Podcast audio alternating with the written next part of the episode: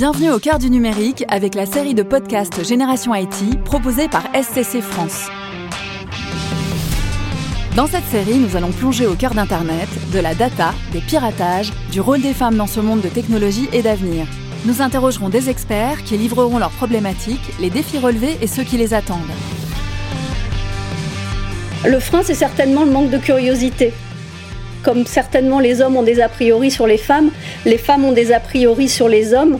Ils doivent respecter les droits de l'homme, respecter les horaires de travail, respecter la nature, et ils ne doivent pas se servir en matière première dans les zones de conflit. Et d'ailleurs, si c'était une industrie, on aimerait bien avoir cette croissance-là, hein, c'est plus 40%, de 11 milliards de raquettes euh, dans le monde, donc c'est un phénomène qui est en pleine expansion euh, en ce moment.